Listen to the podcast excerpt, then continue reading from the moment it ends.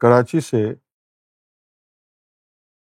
ہمارے ایک مخلص اور مشفق ساتھی احسان قاضی ایوب، انہوں نے ایک سوال بھیجا ہے۔ ان کی طرف سے یہ ای میل آئی ہے اور وہ کہہ رہے ہیں، السلام علیکم ورحمۃ اللہ وبرکاتہ۔ محترم، جناب، میں آپ کا بے حد مشکور ہوں۔ آپ اتنی محنت اور محبت سے ہمارے سوالوں کا جواب اتنے مدلل اور احسن طریقے سے دیتے ہیں۔ اللہ تعالیٰ آپ کا سایہ ہمیشہ سلامت رکھے، آمین۔ کل کے سوال، کیا انسان کے لیے ضروری ہے کہ وہ کسی کا مرید ہو؟ جواب جس مدلل طریقے سے آپ نے دیا، وہ قابل تحسین ہے۔ اس سے پہلے آپ نے سوال کیا، جہاد جائز ہے اس زمانے میں؟ اس سوال کا جواب جس لاجواب طریقے سے دیا کہ نام نہاد مولویوں کی راتوں کی نیندیں خراب ہو گئیں کہ یہ کون آ گیا؟ یقیناً یہ سوچنے پر مجبور ہو گئے ہوں گے۔ اب تو عنقریب ہماری دکانیں بند ہو جائیں گی۔ جہاد کے نام پر چندہ بند ہو جائے گا۔ اب اسی ڈر سے انہوں نے یہ پروپیگنڈا شروع کر دیا ہے اور فتویٰ لگانا شروع کر دیا ہے کہ گوہر شاہی کا چیلا یونس الگوہر مرتد اور کافر ہے۔ جہاد کا انکاری ہے اور اس کے عقائد اسلام کے منافی یہ یونس حقیقتاً ایک جید عالم ہے، مدرسے سے فارغ التحصیل ہے، مگر بد عمل ہے۔ یہودیوں کی ایما پر گمراہی پھیلا رہا ہے۔ یہ ملک دشمن ہے۔ وغیرہ وغیرہ۔ جادو کے ذریعے لوگوں کے دماغوں میں اپنی جگہ بناتا ہے۔ اس پروپیگنڈے میں نام نہاد مفتی اعظم پاکستان، رفیع عثمانی اور ان کے بھائی نام نہاد مفتی تقی عثمانی پیش پیش ہیں۔ پچھلے دنوں میرا کورنگی جانا ہوا۔ بہت دور تک ان کی بکواس تقریر کی آواز آ رہی تھی۔ سیدی، آپ سے گزارش ہے کہ آج میں نے بارہ اپنے خاص دوستوں کو الرا ٹی وی میں انوائٹ کیا ہے۔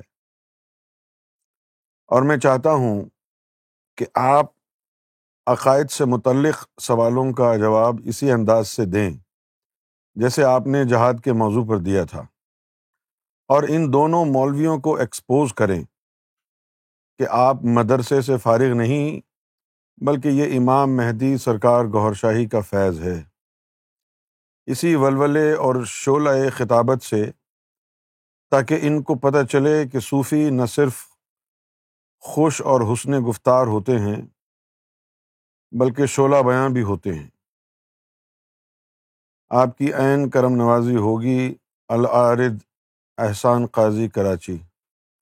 المعروف امام مہدی سیدنا گوہر شاہی علیہ السلام کے در کا ادنا سا کتا۔ اکثر لوگ کہتے ہیں کہ ہمارے عقائد مرتد اور امام مہدی کا عقیدہ ہی اسلام کے متصادم ہے۔ اس حوالے سے آپ سے مندرجہ ذیل موضوع پر عقیدے سے متعلق جواب کا طلبگار ہوں۔ نمبر ون، کلمہ طیبہ۔ دو، نماز۔ تین، روزہ۔ چوتھا ہے، زکوٰۃ۔ پانچواں ہے، حج۔ اور آخر میں ہے اللہ۔ پھر اس کے بعد ہے محمد صلی اللہ علیہ وسلم۔ قیامت، امام مہدی، حضرت عیسیٰ۔ نہ جانے مجھے خوشی کیوں ہوتی ہے جب لوگ مجھ سے سوال کرتے ہیں۔ مجھے ایسا لگتا ہے کہ جیسے خود ہی سیاد قید ہونے کے لیے آ گیا ہے۔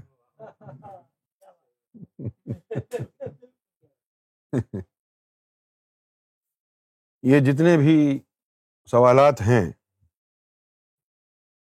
ان کا میں جواب دیتا ہوں۔ رہ گئی بات ان دو مولویوں کو ایکسپوز کرنے کی۔ تو میری لڑائی کسی فرد واحد سے نہیں ہے۔ میری لڑائی کسی انسان سے نہیں ہے۔ میری لڑائی فساد سے ہے، نفرت سے ہے، گمراہی سے ہے۔ ہماری لڑائی کسی ایک شخص سے نہیں ہے، کسی انسان سے نہیں ہے۔ کیونکہ یہ ذاتی نوعیت کی لڑائی ہوتی ہے اگر کسی انسان سے ہو تو۔ اور اگر عقائد کی بنا پر اختلاف ہو تو پھر وہ اس شخص سے لڑائی کہاں ہوئی؟ وہ تو ان عقائد کا اختلاف ہوا۔ لوگ کہتے ہیں کہ ہم مرتد ہیں۔ اس کا بھی جواب دے دیتے ہیں ہم۔ اور لوگ یہ کہتے ہیں کہ یہ امام مہدی کا جو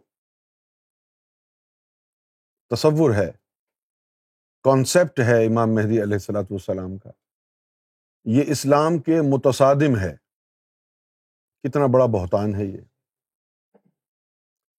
نبی پاک صلی اللہ علیہ وسلم کی تواتر کے ساتھ احادیث امام مہدی علیہ السلاۃ والسلام کے ظہور کے بارے میں علامات ظہور کے بارے میں آپ کی شخصی جو نشانیاں ہیں امام مہدی علیہ السلاۃ والسلام کی، اس کے بارے میں موجود ہیں۔ یہ ایک خاص طبقہ ہے کہ جو امام مہدی علیہ السلاۃ والسلام کے تصور کو اسلام سے جدا کرنا چاہتا ہے۔ اور اس طبقے کو میں خوب جانتا ہوں۔ اور جس راستے سے یہ امام مہدی علیہ السلاۃ والسلام کے تصور کو اسلام سے جدا کرنا چاہتے ہیں، وہ راستہ بھی میں جانتا ہوں۔ یہ ان کا کھیل ہے۔ اب ہمارا عقیدہ کہ ہم مرتد ہیں یا کون ہیں؟ اللہ کے بارے میں ہمارا عقیدہ کیا ہے؟ محمد رسول اللہ کے بارے میں ہمارا عقیدہ کیا ہے؟ میری بے شمار تقاریر اس موضوع پر موجود ہیں کہ حضور نبی پاک صلی اللہ علیہ وسلم کی ذات اطہر کے بارے میں ہمارا گمان ہمارا ایمان، ہمارا ایقان، ہمارا احسان کیا ہے؟ اللہ کے بارے میں ہمارا ایمان کیا ہے؟ وہ ہمارا عمل بتاتا ہے کہ ہم ساری دنیا کے لوگ بلا تفریق ان کو اللہ کی محبت کا گر سکھا رہے ہیں۔ اور کہہ رہے ہیں کہ جہاں تم زبان سے اللہ کا ذکر کرتے ہو، زبان سے اللہ کی حمد و ثنا بیان کرتے ہو، تو وہاں اگر تم اپنے دل کو بھی اللہ کے ذکر میں لگا لو، تو کسی بھی مذہب میں رہتے ہوئے صرف یہ ایک نعمت تمہیں اگر مل جائے، تو تم اس مذہب کے مومن بن جاؤ گے۔ لوگوں کو یہ سکھا رہے ہیں کہ وہ منافقانہ مذہبیت ترک کر دیں اور صادقانہ مذہبیت اختیار کر لیں۔ اسلام کی جو تعلیم ہے، اس کی ابتدائی شرط یہ ہے، اقرارم باللسان و تصدیقم بالقلب۔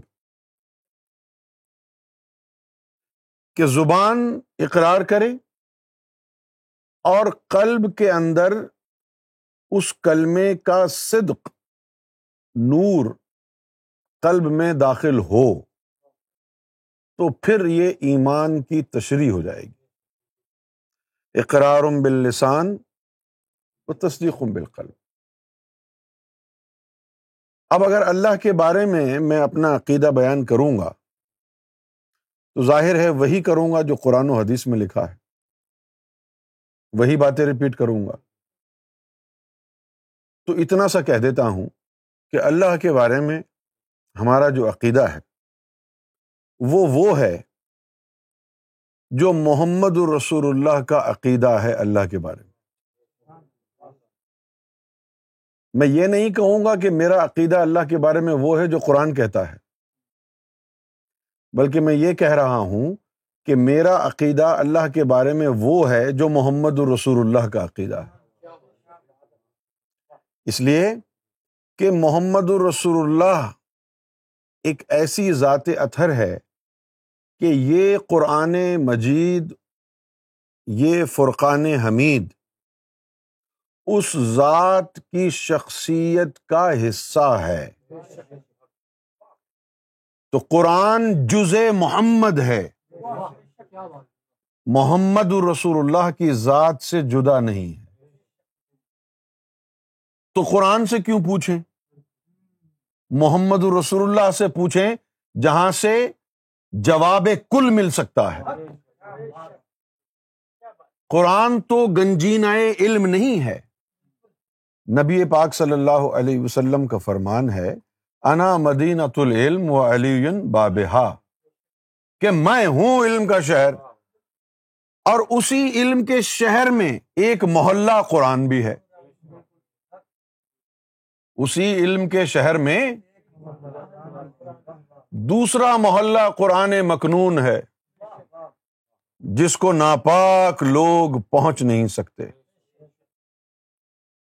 وہ قرآن مکنون ایسا ہے کہ اس سے ہدایت پانے کے لیے انسان کو پہلے متقی بننا پڑتا ہے۔ ہائے ہائے ہائے۔ الف، لام، میم۔ ذالک الکتاب لا ریب فی۔ ہدل للمتقین الذین یؤمنون بالغیب ویقیمون الصلاة ومما رزقناہم ينفقون وہ ان لوگوں کے لیے ہے کہ جنہوں نے غیب پر بھی ایمان رکھا۔ وہ یقینون سلاتا اور کامیابی کے ساتھ سلاد کو قائم کر لیا اپنے سینوں میں۔ پڑھی اور قائم کیا، پڑھی اور قائم کیا، پڑھی اور قائم کیا۔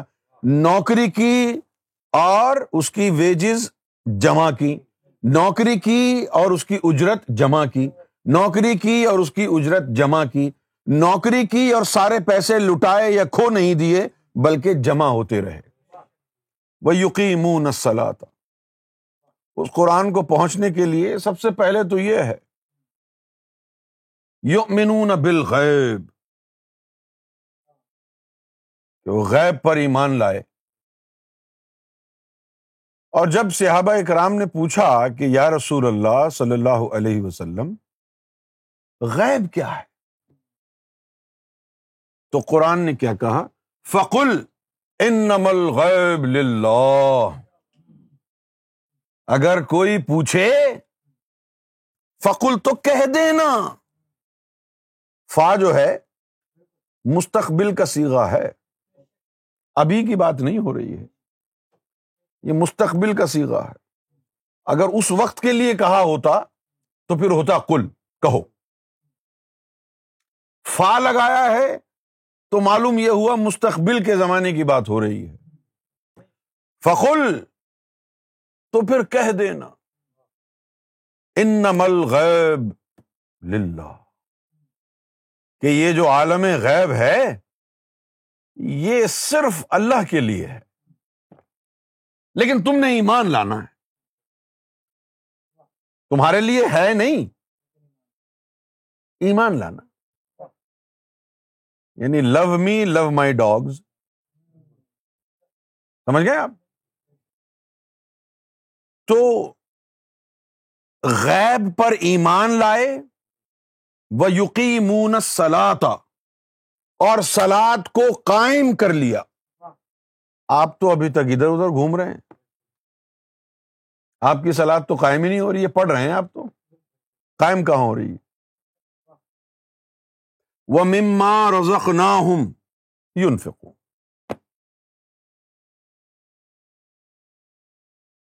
اب یہ جو ہمارے بارہ آدمی بیٹھے ہوئے ہیں، احسان قاضی صاحب کے ساتھ، یا مختلف آئی ڈیز پر کہیں بھی بیٹھے، ان سے پوچھنا یہ ہے کہ جیسے جسم کی غذا ہوتی ہے، اسی طرح روح کی بھی غذا ہوتی ہے۔ ہوتی ہے کہ نہیں ہوتی؟ ہے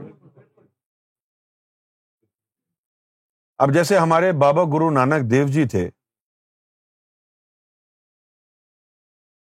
ولایت ملنے کے باوجود بھی باطنی علم کی گہرائی میں نہیں جا سکے۔ باطنی علم کی۔ ہاں۔ اب یہ جو بات کہی وہ مما رزقنا ہوں اور جو رزق ہم نے ان کو دیا ہے، اس میں سے وہ مما اس میں سے۔ یون فکون خرچ کرتے۔ تو بابا جی نے یہ سمجھا کہ لنگر ونڈو۔ لنگر کھول دیا انہوں نے گرودوارے میں۔ آؤ، سب کھاؤ۔ تو یہ رزق ادھورا ہو گیا۔ یہ کیا ہو گیا؟ یہ رزق ادھورا ہے۔ ولی آ کے اگر بتائے گا کہ رزق بانٹو۔ اور ولی کی بات میں صرف ایک جسم کا رزق بانٹنا ہو اور روح پیاسی، روح بھوکی رہ جائے اس کی، تو کیا لنگر ونڈا؟ کیا رزق بانٹا تم نے؟ جس طرح وہ رب کیڑے کو پتھر میں رزق دیتا ہے، اسی طرح جسم جو گوشت، پوشت اور ہڈیوں کا بنا ہے، اس میں جو خون دوڑ رہا ہے، اس دوڑتے ہوئے خون میں جو روحیں خفتہ حالت میں ادھر ادھر تیر رہی ہیں، ان کو رزق دینے والا بھی وہی رب ہے۔ تو جسم کا بھی رزق ہے اور روح کا بھی رزق ہے۔ سمجھ گئے آپ؟ رازق اللہ۔ اور حکم ہو مومنوں کو کہ تم رزق بانٹو۔ اب وہاں بھی پھنس گیا۔ یہ جو دو مولوی ہیں، عثمانی تکی لکی، شکی عثمانی، وہ پھنس گئے بےچارے کہ بھائی تم تو کہہ رہے ہو اللہ سے مانگو، یہاں اللہ نے بندوں کو کیوں کہا ہے؟ بانٹو جو رزق ہم نے تمہیں دیا ہے۔ یہی ہے نا اس کو، اس کا حکم۔ کیوں بھائی؟ جب اللہ رازق ہے تو بندوں کو کیوں کہہ رہا ہے؟ وہ مما رزکنا ہوں یون فکون یہ کسی اور رزق کی طرف اشارہ ہے۔ ایک جسموں کا رزق ہے اور ایک روحوں کا رزق ہے۔ جسموں کو رزق دیا اور روحوں کو رزق نہ دیا۔ تو یہ تو ایک منافق بھی کام کر سکتا ہے۔ تو کہاں کا مومن، تو کہاں کا اللہ والا آیا، تو کہاں کا عالم حق ہوا کہ تو صرف لوگوں کو جسموں کا رزق، روٹی، پانی، گوشت کھلائے، حلیم کھلائے۔ اور ان کی روحوں کا مداوا نہ کرے۔ ان کی روحوں کی بھوک نہ مٹا سکے۔ کیسا رزق بانٹنے والا مومن ہے تو؟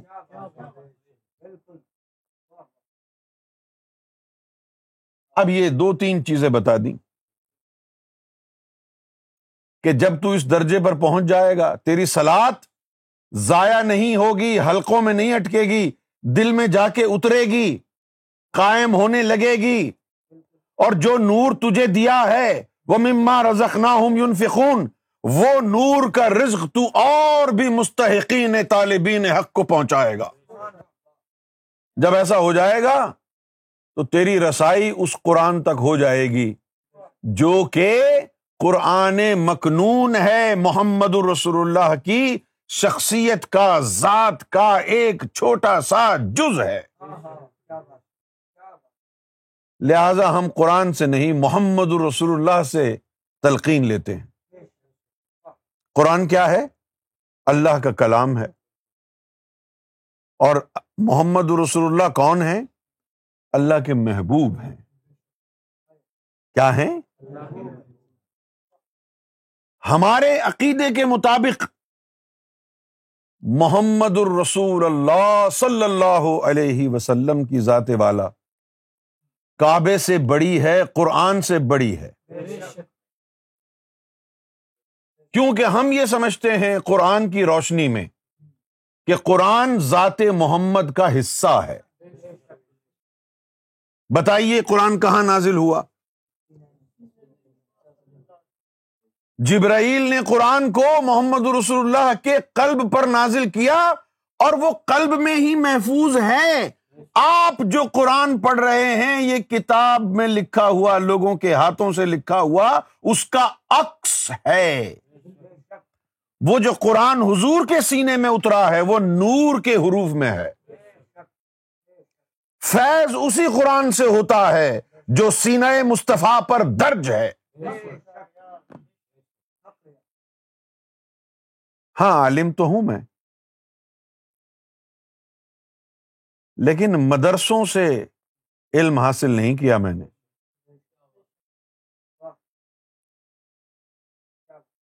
مدرسوں سے علم حاصل نہیں کیا۔ تو پھر کون سا عالم ہوں؟ حضور صلی اللہ علیہ وسلم کی حدیث علماء من صدری۔ کہ محمد رسول اللہ عالم اس کو مانتے ہیں کہ جس نے علم حضور کے سینے سے حاصل کیا ہو۔ نبی پاک صلی اللہ علیہ وسلم کون سے اسکول گئے تھے؟ کون سے مدرسے گئے تھے؟ ان کو کہاں سے علم ملا؟ اللہ سے۔ جبریل سینے میں امانت الہی لائے اور حضور کے سینے میں منتقل کر دیا۔ یہی سنت الہی ہے، یہی سنت مصطفیٰ ہے۔ یہی سنت الہی ہے اور یہی سنت مصطفیٰ صلی اللہ علیہ وسلم۔ قرآن کے بارے میں ہمارا عقیدہ کیا ہے؟ قرآن آخری کتاب ہے جو وہی الہی پر مشتمل ہے۔ جب نبی پاک صلی اللہ علیہ وسلم آخری نبی، آخری مرسل بنا کے بھیج دیے گئے، تو آپ کے بعد وہی کا سلسلہ ہمیشہ کے لیے ختم ہو گیا۔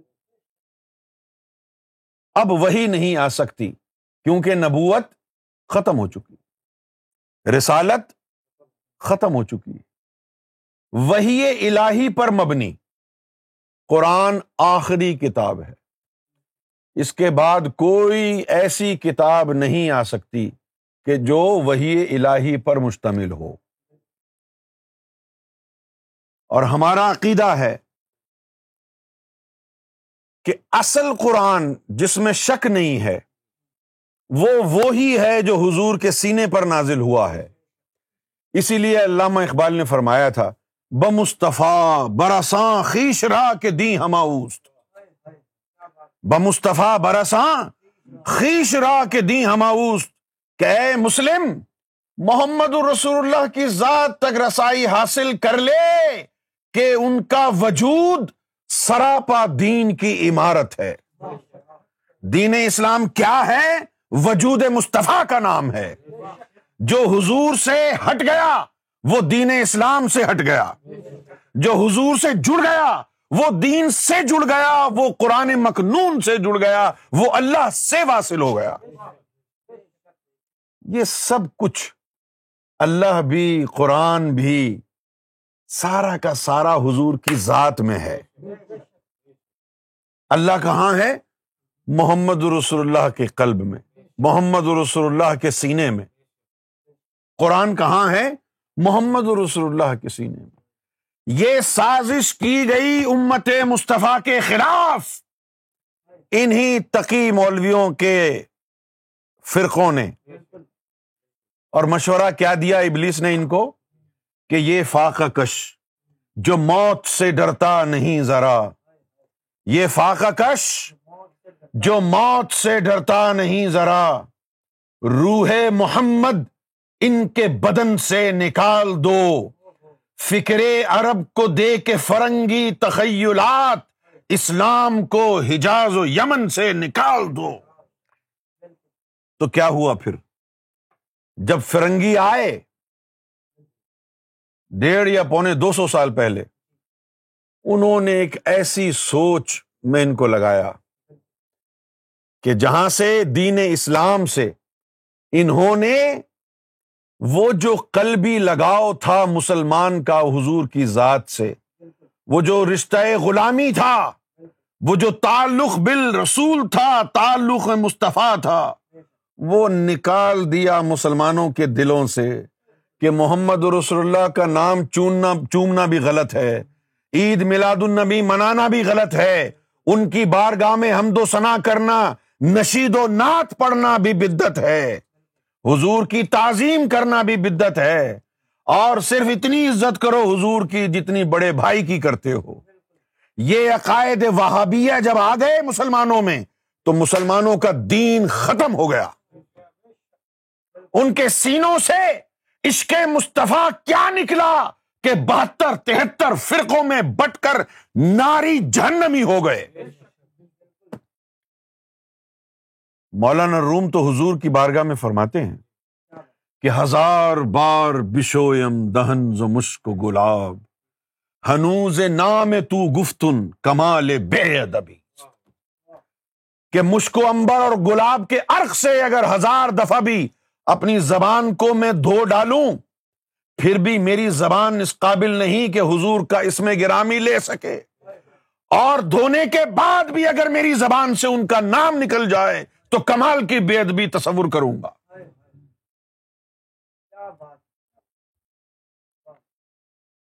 ہم مرتد ہیں۔ لوگوں کا یہ پروپیگنڈا ہے کہ ہم مرتد ہیں۔ مرتد اس کو کہتے ہیں جو دین اسلام کو چھوڑ دے۔ اس کو مرتد کہتے ہیں۔ کیا آپ لوگوں کو لگتا ہے کہ ہم نے دین اسلام کو چھوڑ دیا ہے؟ اس گفتگو کو سننے کے بعد عظمت مصطفیٰ بیان کرنے والا، دین اسلام کی حقیقت بیان کرنے والا، دین اسلام کی وہ تشریح بیان کرنے والا جو قرآن کی تشریح ہے، اس کو مرتد کہتے ہو، جو اسلام فرقے واریت سے ہٹا کر قرآن کی روشنی میں بیان کرے، اس کو مرتد کہتی ہے آج کی مسلمان قوم۔ میری نظر میں اسلام کیا ہے؟ افمن شرح اللہ صدرہ الاسلامی فہو علی نور من ربی۔ میں تو یہ سمجھتا ہوں، جو قرآن نے سمجھایا ہے، کہ اگر اسلام کی پیروی کرنا چاہتے ہو، دین اسلام اختیار کرنا چاہتے ہو، تو اللہ کا حکم ہے۔ کہ شرح صدر کرو۔ جب شرح صدر ہوگی تو تم اپنے رب کی طرف سے نور کی فراہمی میں آ جاؤ گے۔ رب کا نور تمہارے قلب پر نازل ہونا شروع ہو جائے گا۔ رب کا نور تمہارے سینے میں جاگزی ہو جائے گا۔ تمہاری روحیں جگمگا اٹھیں گی۔ جھل مل جھل مل کرتا ہوا قلب اللہ کو آسمان پر عرش الہی پر بیٹھے ہوئے، زمین پر جھل مل جھل مل کرتا ہوا، اس میں ذات کے چراغ سے روشن دل نظر آنا شروع ہو جائے گا۔ اللہ تمہاری داڑیوں کو نہیں دیکھتا ہے، تمہارے اعمال کو نہیں دیکھتا ہے۔ ان اللہ لا ينظر الى صوركم واعمالكم واسجادكم واجسامكم ولكن ينظر الى قلوبكم ونياتكم اللہ نہ تمہاری شکلیں دیکھتا ہے، نہ تمہارے حلیے دیکھتا ہے، نہ تمہارے اعمال دیکھتا ہے، بلکہ وہ تو تمہارے قلب کو دیکھتا ایک بزرگ گزرے ہیں آزاد کشمیر میں، میاں محمد بخش۔ وہ کہتے ہیں، جے میں ویکھاں عملہ ول، تے کچھ نہیں میرے پلے۔ جے میں ویکھاں تیری رحمت ول، تے بلے ہی بلے بلے۔ صحابہ نے حضور سے پوچھا، یا رسول اللہ صلی اللہ علیہ وسلم، قیامت کے دن یوم محشر میں بخشش کیا اعمال کی بنیاد پر ہوگی؟ تو آپ صلی اللہ علیہ وسلم نے ارشاد فرمایا کہ نہیں، سب اللہ کے فضل سے بخشے جائیں گے۔ صحابہ نے پوچھا، یا رسول اللہ، آپ تو فرمایا میں بھی اللہ کے فضل سے۔ تو یہ جو اعمال آپ کے ہیں، یہ اس وقت اچھے لگیں گے جب ان اعمال کے پیچھے نور ایمان، خرمن ایمان دل میں ہوگا۔ اور خرمن ایمان دل میں نہ ہو، اس میں ذات کا چراغ قلب میں جگمگا نہ رہا ہو۔ تو تمہارے پاس مومن ہونے کی کوئی نشانی، کوئی گارنٹی نہیں ہے۔ اور جن کو اللہ نے مومن بنایا ہے الا کا کتبافی قلوب ایمان سمجھے آپ؟ جن لوگوں کو اللہ نے مومن بنایا ہے، ان کی ایک نشانی یہ ہے کہ ان کے دلوں پر ایمان نقش کر دیتا ہے۔ پولیس کی اسٹمپ لگی، پولیس والا، اللہ لکھا گیا، اللہ والا۔ اور اگر کوئی اس قابل نہ ہو کہ اس کے دل پر اللہ نقش ہو جائے، تو اس سے لوور درجے کا مومن وہ ہوتا ہے۔ الزین یسکرون اللہ قیام و قعودم و اللہ جنوب کہ وہ جو مومنین ہیں، ان کی نشانی یہ ہے کہ سوتے، اٹھتے، بیٹھتے، کروٹوں کے بل بھی اللہ کا ذکر کرتے۔ یہ تعلیم عام کرنا جو قرآن، سنت نبی پاک صلی اللہ علیہ وسلم کی احادیث کی روشنی میں ہے، اس تعلیم کو اجاگر کرنا، مسلمانوں کو فرقے واریت سے نکال کر، امت مصطفیٰ میں دوبارہ داخل کرنا اور پھر یہ فتوا لگنا کہ یہ مرتد ہیں۔ مرتد ہیں لیکن وہابیت کی نظر میں، مرتد ہیں کیونکہ سنیت کی نظر میں۔ کیونکہ ہم سنیت سے نکل گئے ہیں، وہابیت سے نکل گئے ہیں شیت سے نکل گئے ہیں، دوبارہ اپنے گھر میں آ گئے ہیں۔ امت مصطفیٰ کا دروازہ کھول دیا ہے۔ اب سایہ فگن ہے زلف محمد صلی اللہ علیہ وسلم۔ اب سایہ فگن ہے سیدنا گور شاہی کی زلفیں۔ اور ان زلفوں کی سائے میں ہمارے ایمان پنپ رہے ہیں۔ یہ سدائے اللہ کی عرش الہی سے ٹکرا رہی کوئی اگر مرتد سمجھتا ہے تو سمجھتا رہے۔ وہ جس نے اس دل کو اجازت دی ہے اپنا ذکر کرنے کی، جانتا ہے کہ ہم کون ہیں۔ صحابہ کے بارے میں کیا گمان ہے ہمارا؟ صحابہ کے بارے میں ہمارا گمان بڑا انوکھا ہے۔ نہ وہ گمان ہے جو آبی کا ہے، نہ وہ گمان ہے جو تم آج سننا چاہتے ہو۔ نہ وہ گمان ہے جو اہل سنت والجماعت کا ہے، نہ کوئی اور گمان ہے جو تم سب سمجھ سکتے ہو۔ ہمارا گمان صحابی رسول کے لیے یہ ہے کہ جو بھی حضور کی صحبت میں آ گیا حالت ایمان میں، وہ صحابی رسول ہے۔ دوہرا دیں۔ جو بھی حضور کی صحبت میں آ گیا، حالت ایمان میں، تو وہ صحابی ہے۔ اب مسئلہ کیا ہے؟ مسئلہ یہ ہے کہ لوگوں کو صحبت نہیں پتا کیا ہوتی ہے۔ کیوں جی؟ لوگوں کو صحبت کا نہیں پتا۔ اب میں دھجیاں بکھیرتا ہوں ذرا تمہارے عقائد کی۔ اہل سنت والجماعت، بریلوی گروپ، محمد رسول اللہ کو حیات النبی مانتا ہے۔ تو جب یہ مدینہ شریف جاتے ہیں تو حضور کی صحبت میں ایک دو منٹ تو گزارتے ہیں۔ پھر اپنے آپ کو صحابی کیوں نہیں کہتے؟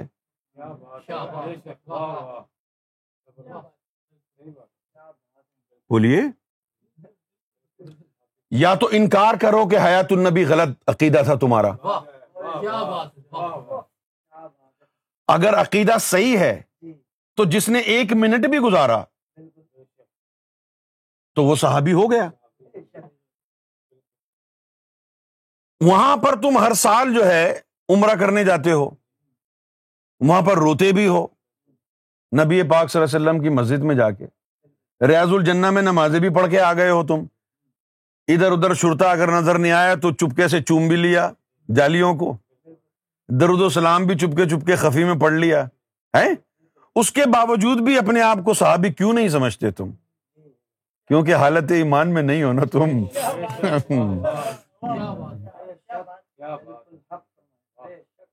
حالت ایمان میں نہیں ہونا اور ہمارے اس صدی کے عظیم شیخ الاسلام طاہر القادری صاحب وہ فرماتے ہیں کہ حضور کی روح انور جو ہے فرشتوں کو جب کہیں جگہ نہ ملی آسمانوں پر کہ کہاں رکھا جائے حضور کی روح کو دوبارہ اسی جسم میں ڈال دی جو مدینے میں مدفون ہے۔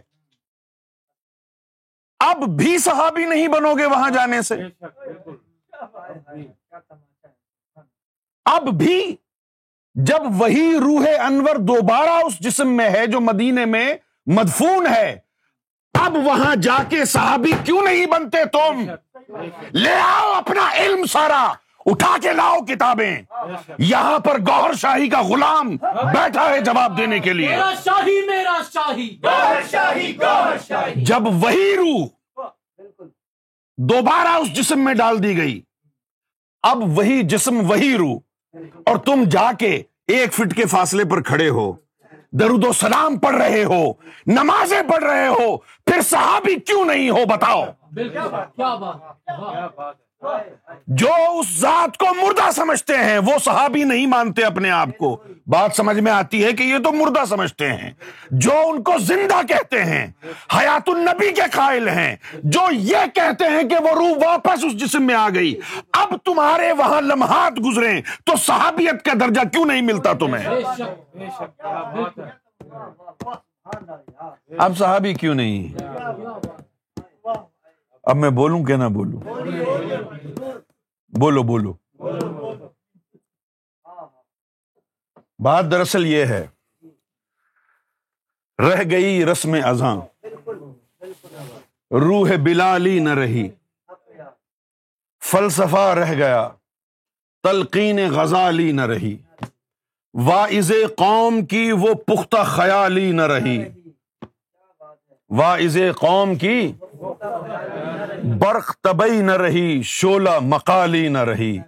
اور مسجدیں مرسیا خاں ہیں کہ نمازی نہ رہے یعنی وہ صاحب اوصاف حجازی نہ رہے۔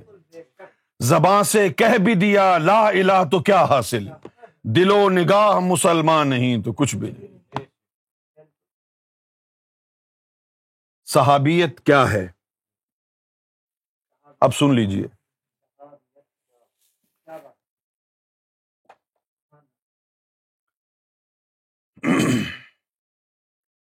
حضور صلی اللہ علیہ ولیہ وسلم،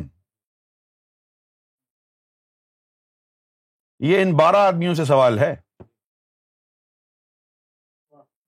اس مرتد کی گفتگو سن کے جائیں، پھر وہ جو علماء ہیں ان سے جا کے سوال پوچھیں کہ مرتد کی باتیں سنو۔ ٹھیک ہے؟ ان بارہ آدمیوں سے سوال ہے، حضور کا جسم زیادہ افضل ہے یا حضور کی روح مبارک زیادہ افضل ہے؟ بولیے۔ اگر باطنی علم کے ذریعے روحانی طور پر کوئی حضور صلی اللہ علیہ وسلم کی روح کا دیدار کر لے، ان کی باطنی صحبت اختیار کر لے تو کیا اس کو صحابی نہیں کہا جا سکتا؟ جب جسم کی صحبت میں بیٹھنے والے صحابی ہیں، تو جسم سے افضل روح کی صحبت میں بیٹھنے والے صحابی کیوں نہیں کہلا سکتے؟ بولیے۔ اگر یہ بارہ آدمی جو آج بیٹھے میری گفتگو سن رہے ہیں، یہ جو بارہ ہیں اور ان بارہ کا جو تعلق ہے، اگر وہ بریلویت سے ہے، تو میں ان سے سوال کرتا ہوں۔ کہ پوری صحابہ کرام کی جو برادری ہے، اس میں ایک کردار غوث اعظم جیسا لا کر دکھائیں۔ ایک صحابی ایسا پوائنٹ آؤٹ کر کے بتائیں جو غوث اعظم جیسی طاقت والا ہو۔ جو غوث اعظم جیسی توحید والا ہو۔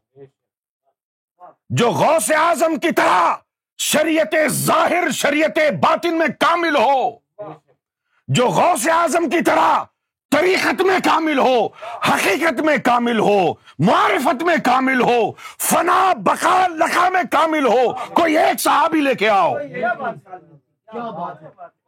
کیوں نہیں ہے؟ کہ وہ صحابی جس میں محمد کے صحابی ہیں۔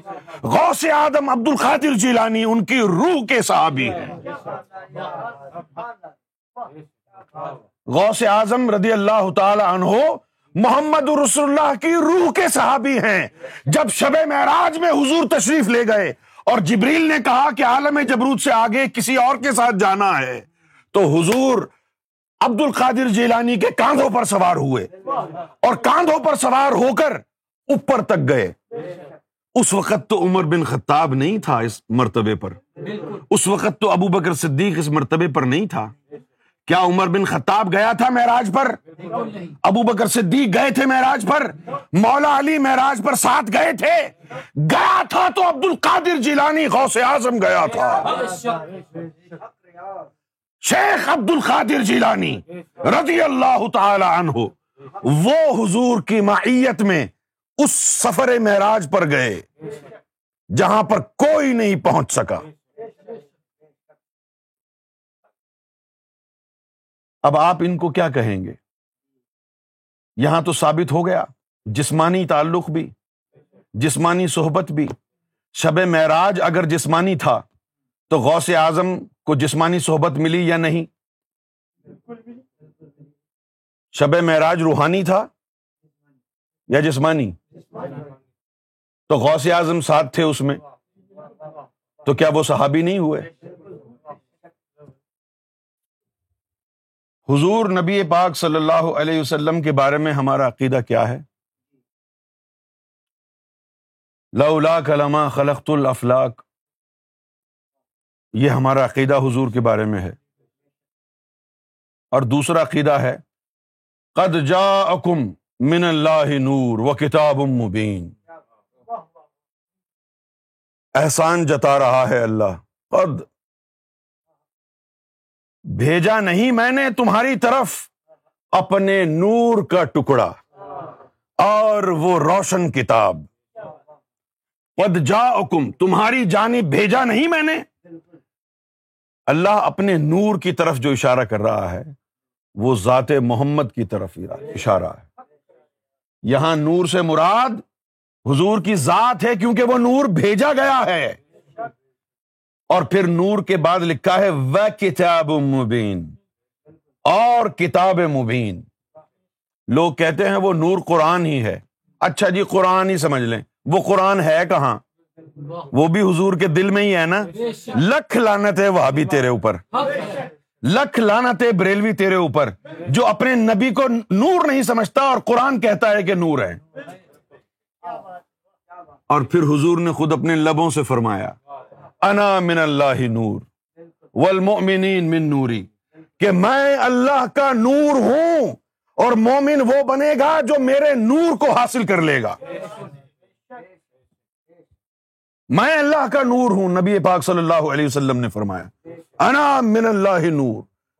اور اس کے بعد، والمؤمنین من نوری۔ اور اس کے بعد حضور نے ایک اور حدیث فرمائی، اول خلق اللہ ما نوری۔ یہ محمد رسول اللہ کی حدیث، مستند حدیث۔ کیا مطلب ہے اس حدیث کا؟ اول ما خلق اللہ نوری۔ کہ سب سے پہلے جو چیز اللہ نے تخلیق فرمائی، محمد رسول اللہ نے فرمایا کہ وہ میرا نور تھا۔ ہائے ہائے ہائے حضور کے بارے میں یہ ہمارا عقیدہ ہے۔ حضور کے بارے میں ہمارا یہ عقیدہ ہے کہ آپ آخری نبی ہیں، آپ آخری مرسل ہیں۔ آپ کے بعد نہ کوئی نبی ہو سکتا ہے، نہ مرسل ہو سکتا ہے۔ نبوت کا دروازہ ہمیشہ کے لیے بند ہو گیا۔ رسالت کا دروازہ ہمیشہ کے لیے بند ہو گیا، جس کا ایمان ختم رسالت اور ختم نبوت پر نہیں ہے۔ وہ کافر ہے۔ یہ ہمارا جو ہے، ایمان ہے، یہ ہمارا عقیدہ ہے۔ بلکہ ہمارا تو یہ دعویٰ ہے کہ جو نبی پاک صلی اللہ علیہ وسلم کی نسبت ہمیں سرکار گور شاہی نے عطا کی ہے وہ کائنات میں اس سے پہلے کسی کو عطا نہیں ہوئی۔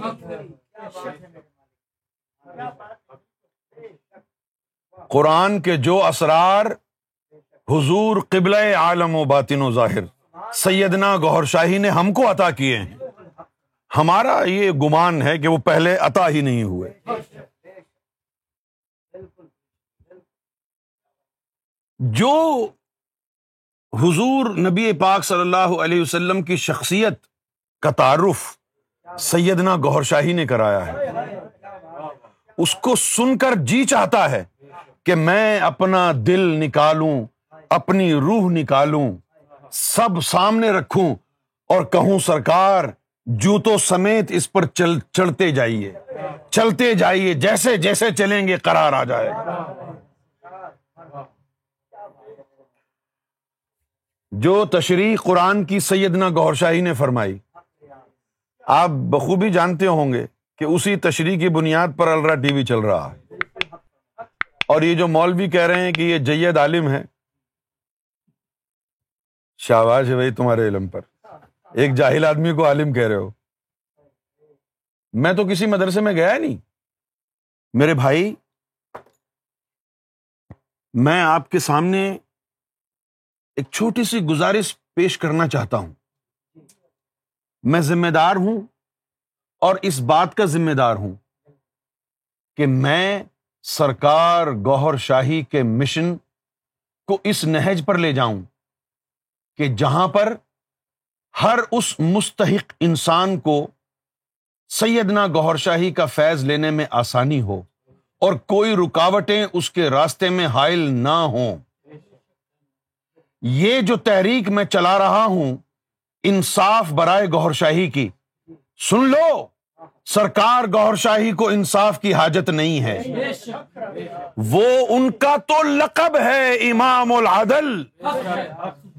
انصاف بانٹنے والوں کا امام، یہ ان کا لقب ہے۔ امام العدل، یہ ان کا لقب ہے۔ ہم بھیک نہیں مانگ رہے۔ تو پھر کیوں کر رہے ہیں یہ سب کچھ ہم؟ نہ ہمیں اس کی پرواہ ہے کہ انہوں نے ہم پر کتنے فتوے لگائے۔ نہ ہمیں اس بات کی پرواہ ہے کہ توہین رسالت کے مقدمے بنائے، سزائیں سنائی ان چیزوں کی پرواہ نہیں ہے۔ تو پھر ہم کیوں مانگ رہے ہیں انصاف؟ اس لیے کہ لوگ جو پاکستان میں رہتے ہیں، ہندوستان میں رہتے ہیں، جب ہمارا یہ باطنی مشن، دلوں کو روشن منور کرنے والا مشن، لوگوں کو فرقوں سے نکال کر امت محمد صلی اللہ علیہ وسلم میں منتقل کرنے والا مشن جاتا ہے۔ تو ان مولویوں کے فتوے سنتے ہیں وہ کہ جی انہوں نے تو توہین رسالت کی ہے۔ ان کے اوپر تو توہین اسلام کے مقدمات قائم ہوئے تھے۔ ان کے اوپر تو فلاں مقدمہ قائم ہوا تھا۔ تو ان کے دلوں میں شکوک و شبات پیدا ہوتے ہیں۔ یہ انصاف برائے گور شاہی کی تحریک میں اس لیے چلا رہا ہوں کہ عدالتیں سنا دیں لوگوں کو کہ یہ سارا کا سارا جو جھوٹ کا پلندہ بنایا ہے گستاخیوں کا، یہ ان مولویوں نے بنایا ہے تاکہ انسانیت سیدنا گور شاہی کے فیض سے مستفیض نہ ہو سکے۔ اور ان کی فرقے وارانہ دکانیں بند نہ ہو جائیں۔ میں ان کی دکانیں بند کر کے رہوں گا۔ اس لیے چاہتا ہوں کہ وہ عدالتیں سنائیں کہ یہ سارے کیسز مقدمات جو گور شاہی پر بنائے گئے ہیں، بہتان ہے، جھوٹ کا پلندہ ہے۔ یہ اس مشن کی راہ میں جو رکاوٹیں حائل ہوتی ہیں ان رکاوٹوں کو دور کرنے کے لیے ہے۔ گوہر شاہی کسی کے محتاج نہیں، نہ یہ مشن کسی کا محتاج ہے۔ یہ لوگوں کی خاطر ہے۔ جب ان تک اس مشن کو پہنچایا جاتا ہے، فوراً مولوی آ جاتے ہیں اپنی اصلیت پر۔ اور پھر فضول باتیں کر کر کے ان لوگوں کے دماغوں کو پراگدا کرتے ہیں جن کے دلوں میں نور جا چکا ہے۔ ایک دفعہ نور چلا گیا۔ اور تو بدگمان ہو گیا اس ذات سے۔ تو تیرے قلب کی موت پر سارا آسمان سارے فرشتے روئیں گے۔ میں نہیں چاہتا کہ لوگوں کے دلوں میں ایمان چلا جائے اور اس کے بعد ان کے دلوں میں ان مولویوں کا پھیلایا ہوا منفی پروپیگنڈا تمہارے دل میں گور شاہی کے خلاف بدگمانی پیدا کر دے۔ اس لیے چاہتا ہوں کہ انصاف ملے۔ تاکہ دنیا کو پتا ہو کہ یہ سلسلہ فرقے واریت سے نکالنے کے لیے ہے۔ امت مسلمہ کا آیا ہوگا۔ یہ سلسلہ مرتدوں کا نہیں، یہ وہی سلسلہ ہے جو محمد رسول اللہ نے جس کی پیشن گوئی فرمائی چودہ صدیوں پہلے۔ یہ سلسلہ علم باطن کا ہے۔ یہ وہی سلسلہ ہے جو عبد القادر جیلانی نے پہنچایا۔ داتا علی حجویری نے پہنچایا۔ اجمیر شریف والوں نے پہنچایا۔ یہ وہی تعلیم ہے۔ یہ وہی تعلیم ہے جو سینہ مصطفیٰ سے آئی ہے۔ غمت یا علی وسما فی قلبک لا الہ الا اللہ۔ اے اپنے علی، اپنی آنکھیں بند کر۔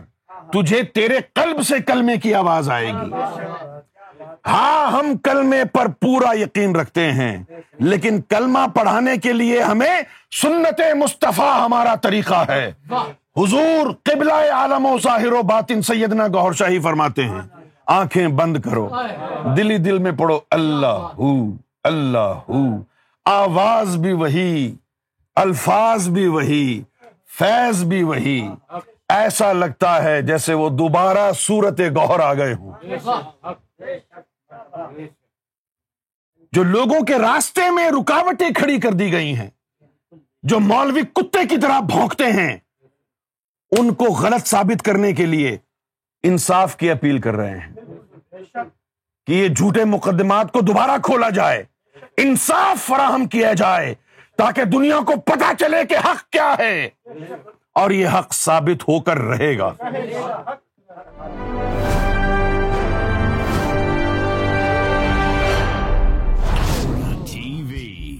Bringing light love and peace in your life